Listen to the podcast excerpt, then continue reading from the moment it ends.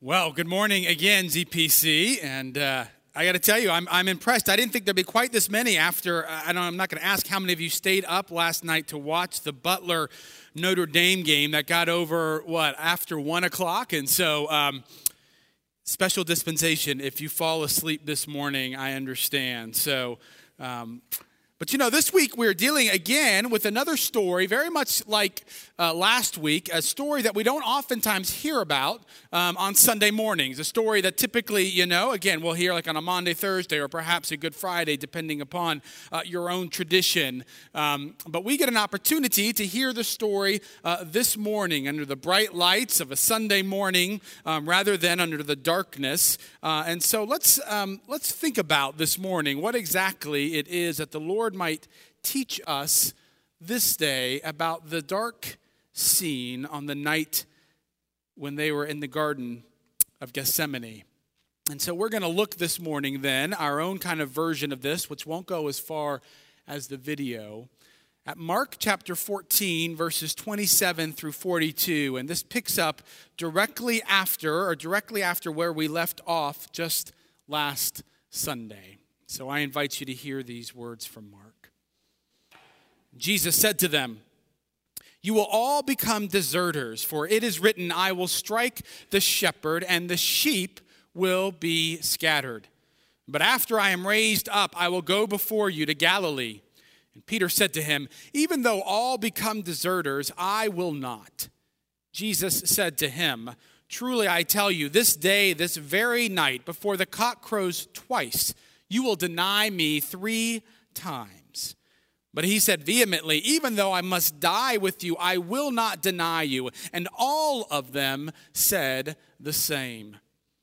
They went to a place called Gethsemane, and he said to his disciples, Sit here while I pray. He took with him Peter and James and John and began to be distressed and agitated. And he said to them, I am deeply grieved, even to death. Remain here and keep awake. Going a little farther, he threw himself on the ground and prayed that if it were possible, the hour might pass from him. He said, Abba, Father, for you all things are possible. Remove this cup from me, yet not what I want, but what you want. And he came and found them sleeping.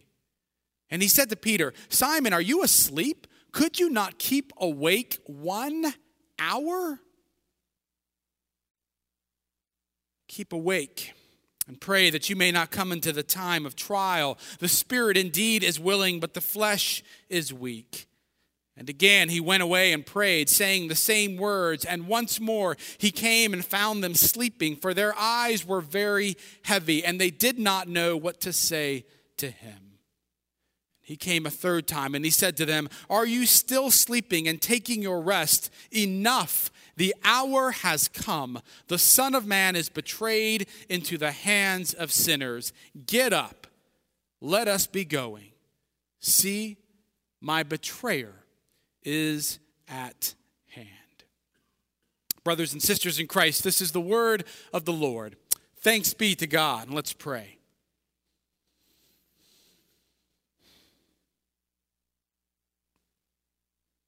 God, I pray that you would be with us this morning after busy weeks, full of running to and fro, perhaps beginning to prepare for spring break and travels and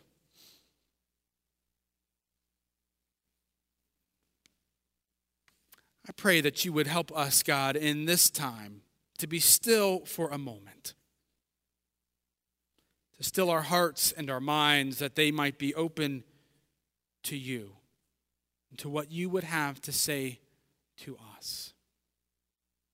And I pray, Lord, that the words of my mouth and the meditation of all of our hearts will be acceptable in your sight, O Lord, our strength and our Redeemer. Amen and amen. Well, if you weren't here last Sunday, let me just kind of briefly tell you uh, kind of what was happening in the story, which is that it was time for the Passover and so they were preparing to have the Seder meal. And so they were all meeting up in the upper room, as you may recall. And they were gathered together, doing what you do at a, at a Seder meal. And they were eating and drinking when Jesus all of a sudden told them that one of them there was going to deny him. And so each of them said in their own way as a question, Surely not I, though seemingly perhaps not certain it wouldn't be one of them. And they went on with the meal, and then later on, Jesus at some point says to them, He takes bread, and after blessing it, He breaks it and gives it to them. And He said, This is my body. And, and then He takes the cup and He says, This is my blood shed for you. And after that, they sing another hymn, probably the 118th Psalm, and then they begin to walk out to the Mount of Olives, which is where we come to our passage this morning.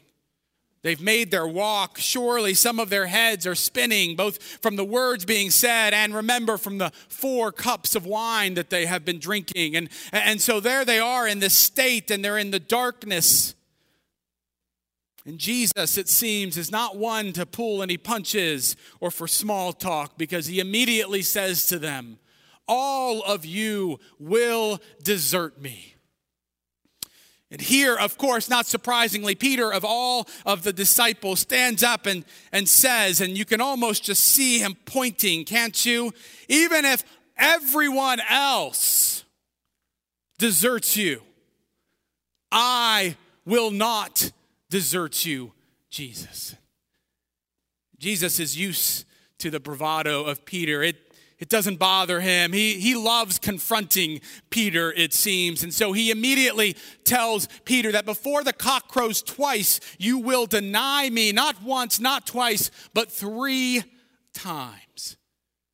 So Peter, this time even more vehemently, says, Even if I have to die with you, I, I will never deny you. I will never desert you.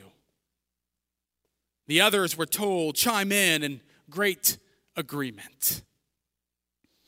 They walk a bit further, and Jesus tells the disciples to, to sit down, to sit here, he says. But then he, he calls out three of them Peter, James, and John, the, the same ones who he had come up to the Mount or for the Transfiguration, as we call it. The, these are kind of the big three, if you will the, the LeBron James and Chris Bosh and Dwyane Wade of the disciples, right? The best of the best, the, the creme de la creme, the, the cat's meow, whatever you want to call them. These were the big three, the all stars of the disciples.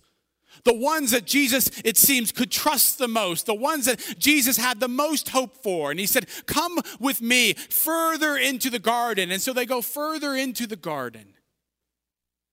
Here it's clear to the disciples by what Jesus is doing, whatever he's doing, that he's deeply disturbed, that he's agitated, as Mark says. And can you just guess what they must have been feeling? Here he is, their, their leader, their, their hero, the one that they've seen do miracle after miracle, do amazing things, who always, it seemed, had things in control. And now he seems so vulnerable,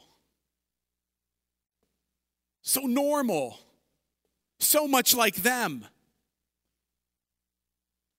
And he says to them, I am grieved even to the point of death. And he asks from them one thing. One thing. What is that one thing? Stay awake. I saw someone jump up, right? They thought I was talking to them. Stay awake. He needs them in this time. Jesus goes a little further in, it seems, and he begins to pray. And the disciples do what? They're sawing holy logs, right? They're sleeping. I mean, it's not like they're denying him yet. It's not like they've betrayed him. They're not trying to be mean. They're just they're just sleepy. They're just tired right? They, they stayed up the night before a bit longer than they should have. They just had four cups of wine. It was dark. It has been an anxiety inducing time. They fell asleep. And Jesus comes back and he says, Simon, a name that Peter had not been called for quite a while. Simon, could you not even stay awake for one hour? Stay awake so that you can be ready for the time of trial. So they've woken up, it seems, and Jesus goes back. And as soon as he goes back, what happens? They fall asleep again. And Jesus comes back and he wakes them up and I, will tell you if it was me you know i would have i would have done something like amen sorry what's going on jesus how can i help you but not them. No instead i love this. Mark says they did not know what to say. I mean how real and honest is that? What an awkward moment if you are the disciple at this point so surely they're saying to each other, okay, this time we have to stay awake. Jesus needs us. This person who's been here for us, he needs us right now, which feels kind of weird to think that Jesus needs us, but, uh, but, but this is the one time he really needs us. So let's stay awake. And Jesus goes off and they fall asleep again. This time, Jesus comes back, and somewhat ironically, they are rescued by Judas the betrayer. Because before Jesus can say too much to them, he sees the betrayer and he simply says, Enough. Get up. Let's go.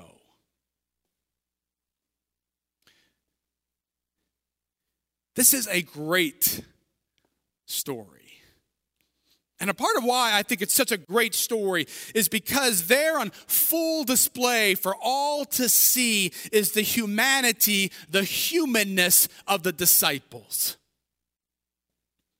So often it seems to me it's easy for us who know ourselves well to, to, to think, well, we're not very good disciples. Look at all these times that we keep falling or failing or denying or falling asleep in the faith.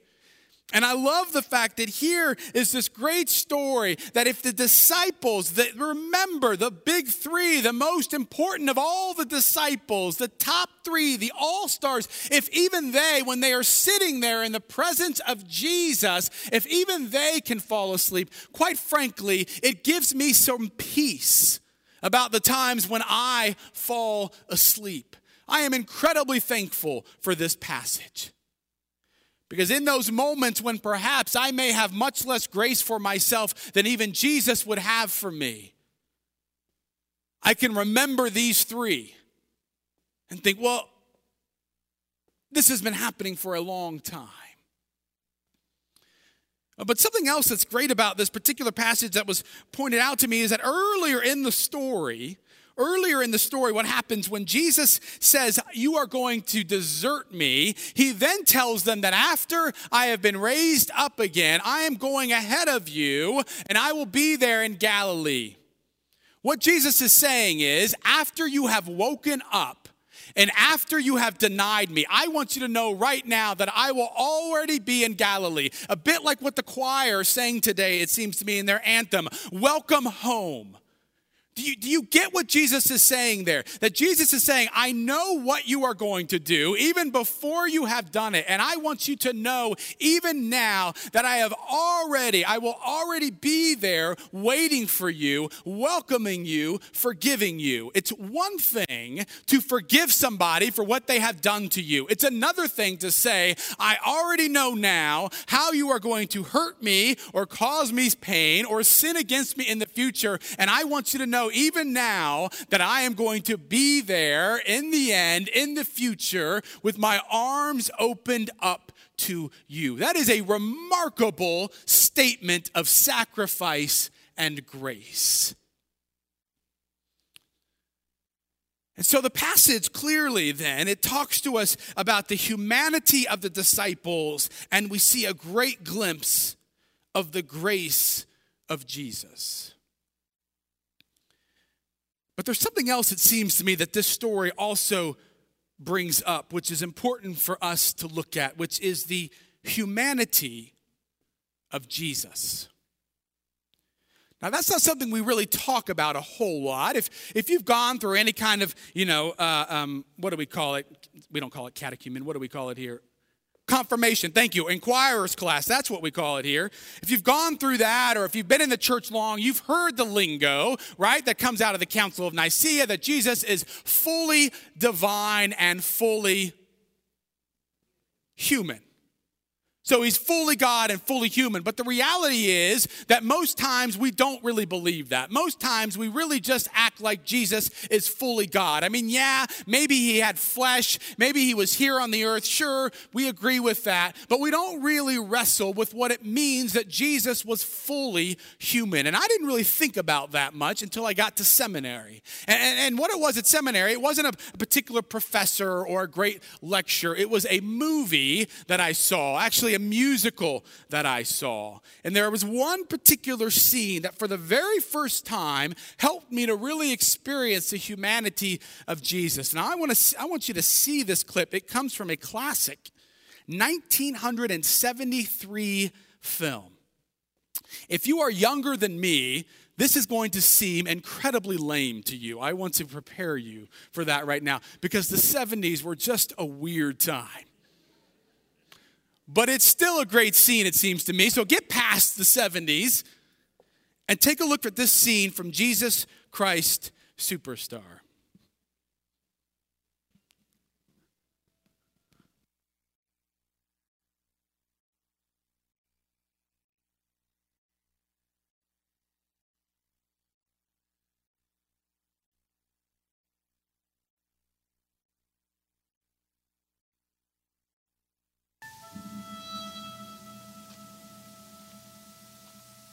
My time is almost through.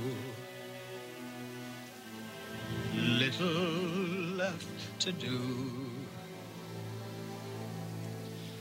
After all I've tried for three years, seems like thirty, seems like thirty.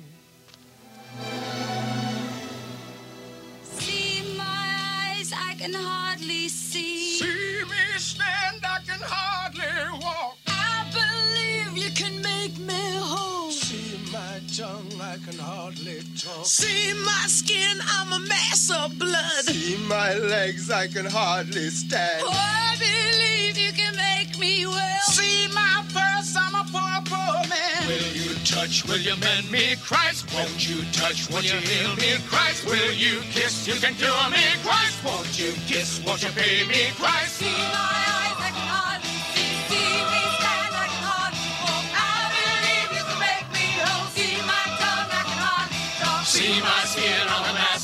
See my legs, I can hardly stand. I believe you can make me well. See my purse, I'm a poor, poor man. Will you touch, will you mend me, Christ? Won't you touch, will you heal me, Christ? Will you kiss, you can kill me, Christ? Won't you kiss, won't you pay me, Christ? See my eyes, I can hardly see. See me stand, I can hardly walk. I believe you can make me whole. See my tongue, I can hardly talk. See my skin on a mass of blood. See my legs, I can hardly stand. I believe you can make me well. See my purse, I'm a poor, poor man. Will you touch, will you mend me, Christ? Won't you touch, will you heal me, Christ? Will you kiss, you can kill me, Christ? Won't you kiss, won't you pay me, Christ? See my eyes, I can hardly see. See me stand, I can hardly walk. I believe you can make me whole. See my tongue, I can hardly talk. See my skin on a mass of blood. See my That's too many of you. You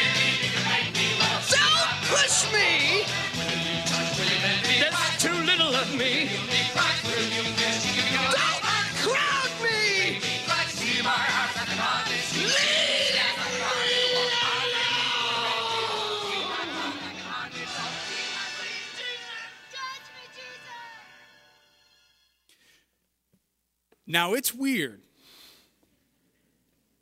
But I tell you what, when I first saw that, I was over almost overwhelmed because of the fact that I had never thought about the simple reality of how much people had to be clamoring for him at all times. And if he was human, there's too little of me. He limited himself. And I never thought about the simple fact that, of course, when he had to push out to sea, right? This scene's not in scripture, but the times when he had to push out to get away from the crowds, the times when he had to get away, that Jesus clearly, if you knew that somebody could heal you, think about the masses of people as we hear that would have been coming after you again and again and again. And the fact that if he's human, that he's exhausted, that he could only do so much in that type of situation as being fully human. And I think that that is a significant thing for us to think about. Because it seems to me that this scene, perhaps unlike any other scene, shows us the humanness and the full humanity of Jesus. Because Jesus comes before God, his Father, and he doesn't simply sit there and say a little prayer to God. What does he do? Mark tells us he throws himself on the ground. This is not typical. A Jewish person would have stood to have prayed. He falls, he throws himself like a child on the ground, and he starts pleading for God to change things. Pleading, let this cup fall from me. Please, God, don't let this happen. Can things change? I beg you. Can't you feel the emotion and the grief and the tears as he is asking God to change things? And do you know what God says? He says no. The silence is the answer.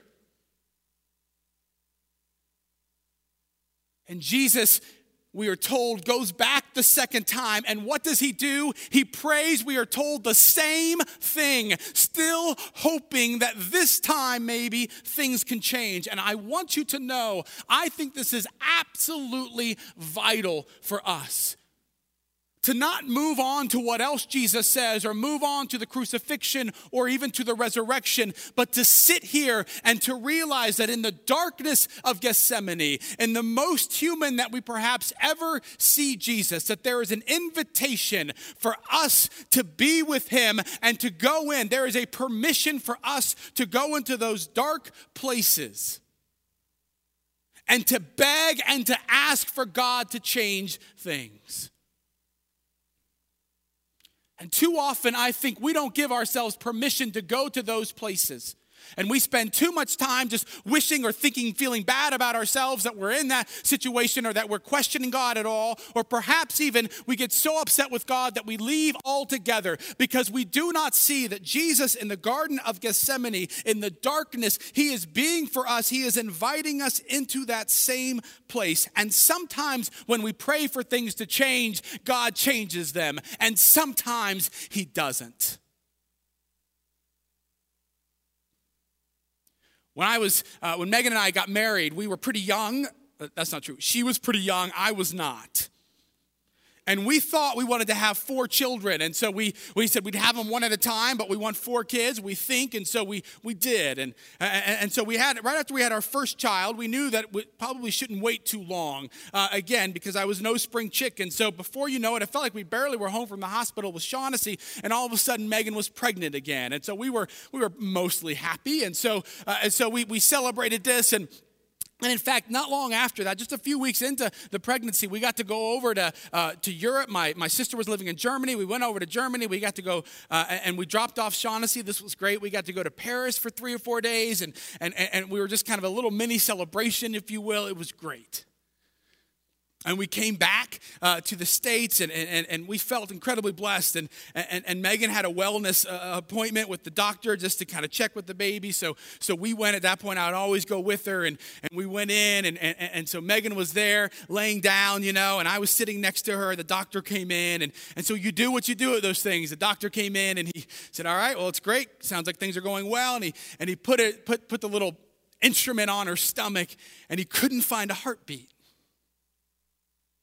And he could clearly see some of the pain and the fear that we had, right? And so he said, "Don't, you know, you know it's still early on. Don't worry about it. We'll go down. We'll, we'll, we'll go to the ultrasound. You know, we'll, we'll check it out." And so we we made that walk. It was one of the, the, the most difficult walks that I have ever made, quite frankly. We we walked down to the to the room, to the ultrasound room, and and and, and he sat there and he looked, and we stared at that monitor, waiting. And we looked, and sure enough, there was the heart and there was nothing happening. And I can remember distinctly, like it was yesterday, putting my hand on her stomach. And I can remember pleading to God, please change this. It doesn't have to be like this. You can make a difference here. You can change things. And nothing happened.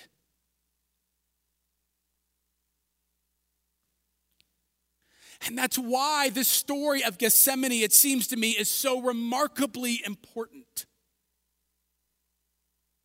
Because in that moment of Gethsemane, Jesus is there and he understands and he is with us and he is saying, I have been there with you and I know what it's like. And so often we try to flee from that. I, I had to preach that next Sunday and the next few Sundays, and I can tell you, I did not want to preach. I was I was pissed.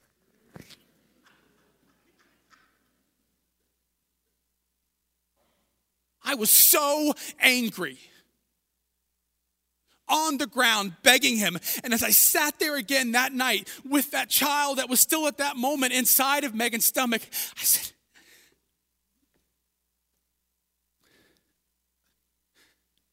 I love you.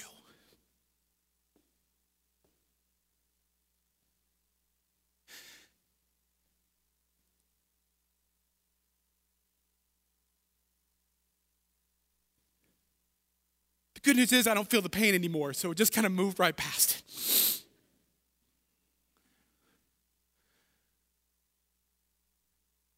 Sometimes we talk about that we want to be like Jesus. And when I talk about it, almost all the time, I talk about how we need to have grace and we need to love like Jesus and all those things. But I want you to know that sometimes being like Jesus means that you throw yourself on the ground and you beg for God for things to be different. That sometimes being like Jesus means you feel alone and abandoned by those closest to you and perhaps even by God. Sometimes the answer to the question, what would Jesus do, is that he would throw himself on the ground. And if you are in that place now, or if you have ever been in that place, I want you to know that sometimes being like Jesus is being on the ground and is just wishing and not understanding God. That doesn't mean that you aren't a good disciple or that you should just stop following Jesus. It means that you are being like Jesus. And as we think about what it means to be church, it means, of course, on the one hand, that, that we are a people who welcome those who are in that place, who welcome those and care for those, but it also means that we are willing to be in Gethsemane with them. N.T. Wright says that, that the church learns from this story that, that we are to be in the middle of that, in the middle of people who are wrestling with their faith and who perhaps are questioning God and who are begging God for things to be different. But it also means being around and surrounded by people who are probably always going to struggle with fall asleep in their faith and deny Jesus at times and, and run away from him and make promises they can't keep. That the community of Jesus is a community oftentimes that is in Gethsemane with one another. The story of Gethsemane is the, is the story about our relationship with God and about growing in our maturity in Christ and our relationship and having more grace towards ourselves than we should, but or than we often have, I should say. And it's also about our relationship with others.